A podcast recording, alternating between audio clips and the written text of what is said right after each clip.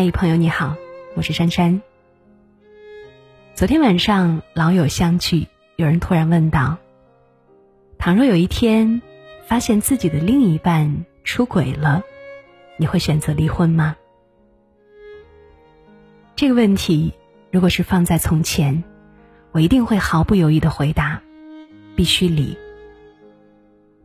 然而时至今日，当我看多了别人的婚姻故事，却发现。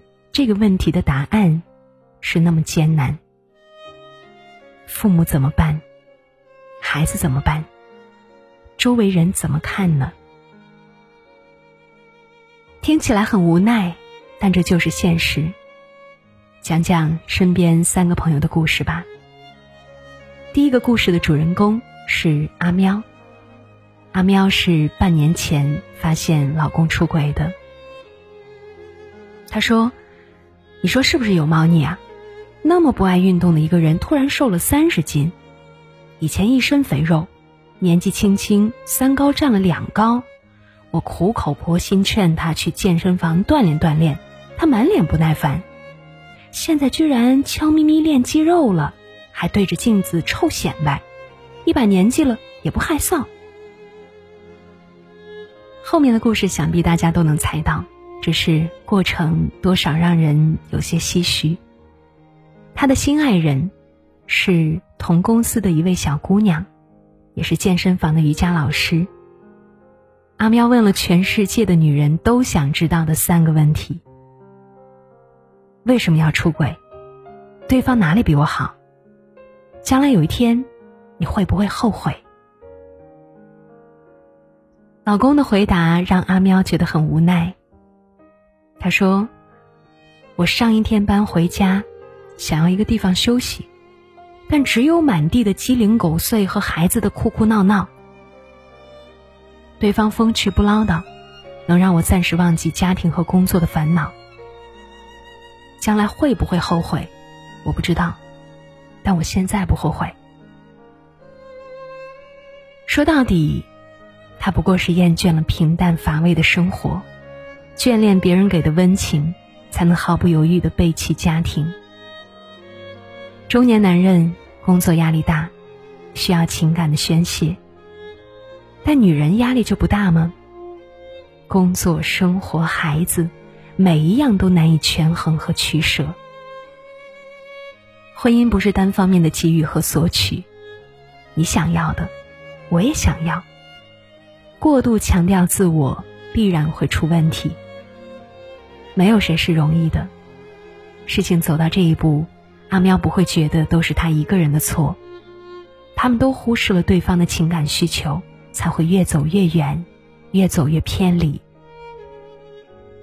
当爱情的面具剥落在柴米油盐的琐碎里，有惋惜，有遗憾，但撕扯并没有太多意义。在阿喵看来，告别一段感情的最好方式。是不动刀枪，轻装上阵。第二个故事的主人公是小素，和阿喵所倡导的好聚好散不一样。小素觉得，既然结婚了，那夫妻二人就是拴在一根绳上的蚂蚱，同进退，共荣辱。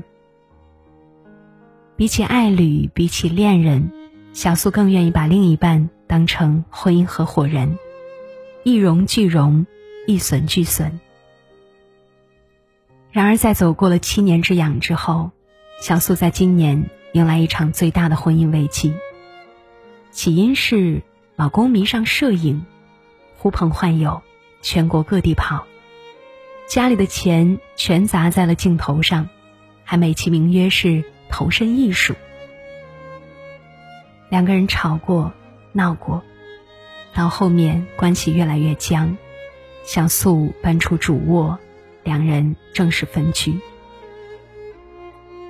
本来以为冷静之后会有所缓和，没想到事态向越来越严重的方向发展。老公嫌弃小素没追求，成天除了唠嗑就是玩乐，既不关注内在，也不充实自己，两人聊天越来越聊不到一块儿去。有一句话是这样说的：婚姻生活的崩盘，就是从面对面的失语开始。小苏不怀疑这句话的真假。以前两个人坐在一块儿，有说不完的话，随便做点什么都能让对方开心。睡前的晚安，周末的早餐，周年纪念日的礼物。不知道什么时候，这些生活的小情趣，在渐渐消失，彼此之间只剩下斗争和分歧。他找了一位聊得来的红颜知己，便觉得对方是一朵解语花，而家里这一位是只母老虎，越看越觉得面目可憎。两个人现在还在打官司，小苏认定他是婚姻里的过错方，正在努力搜集证据。没有第三者的时候，他们是一条绳上的蚂蚱；有了第三者以后，他们是同林鸟。官司结束，会选择各走各的路。用小素的话来说，纠缠不是目的，只是为了出口气。十年错付，真到撕破脸的这一天，我做不到体面说分开。第三个故事的主人公是蚊子，蚊子的老公是自己挑的。刚认识的时候，老实没脾气，家境一般，工作一般。蚊子觉得自己也是这种一般般的女人，所以找一个一般般的男人最合适。两个人各方面都很匹配，一路恩恩爱爱，也一直顺顺遂遂。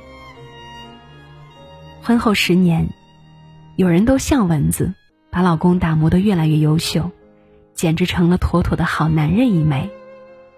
升职加薪，一路稳稳当当，任职到总部。做丈夫体贴，做爸爸合格。年前为蚊子换了一辆更好的车，年后又为孩子们换了一套更大的房子。如此看来，的确是方方面面都做得滴水不漏，也难怪大家都羡慕不已。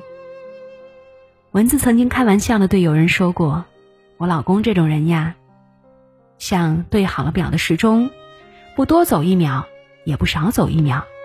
要是哪天有什么变化，那不是心里有鬼，就是外面有人。知夫莫若妻。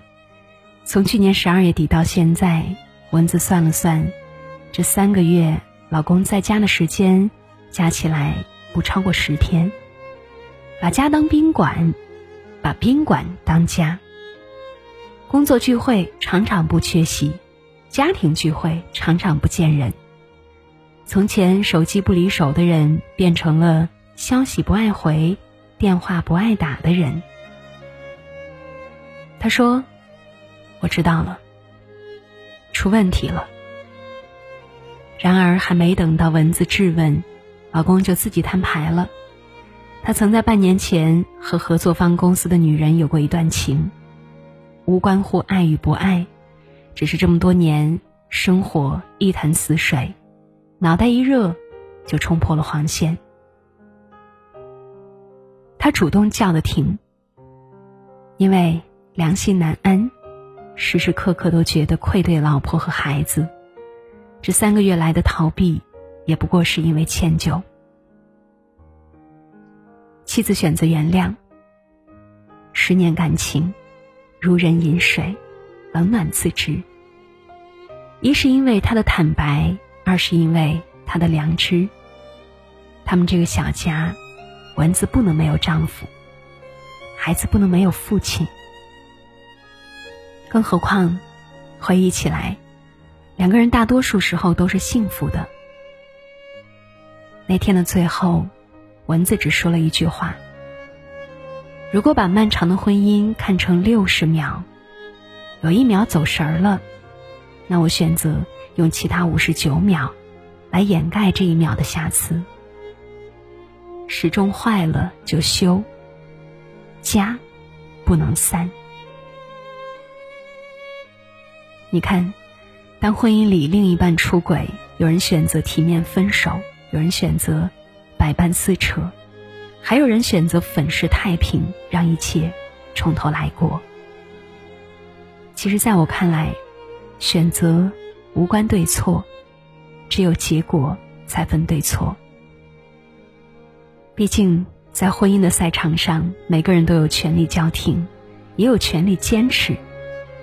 虽然我们常说一次不忠，百次不用，然而，正如那句俗语所说，婚姻不是一张彩票，即使输了，也不能一死了事。孩子、父母、前途、生计，成年人的世界有太多东西需要去考量。有些感情坏了能修，有些感情坏了不能修。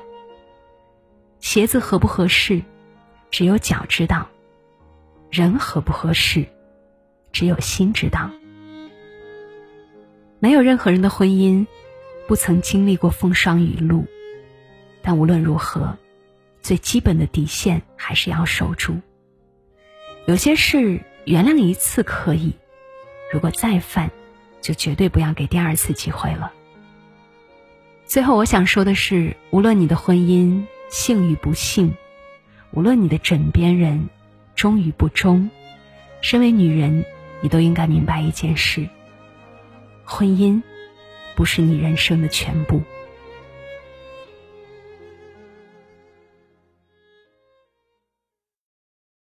雨后有车驶来，驶过暮色苍白，旧铁皮往南开，恋人已不在。收听浓烟下的诗歌电台，不动情的咳嗽，至少看起来归途也还可爱。琴弦少了姿态，再不见那夜里听歌的小孩。时光匆匆独白，将颠沛磨成卡带，已枯卷的情怀，它碎成年代。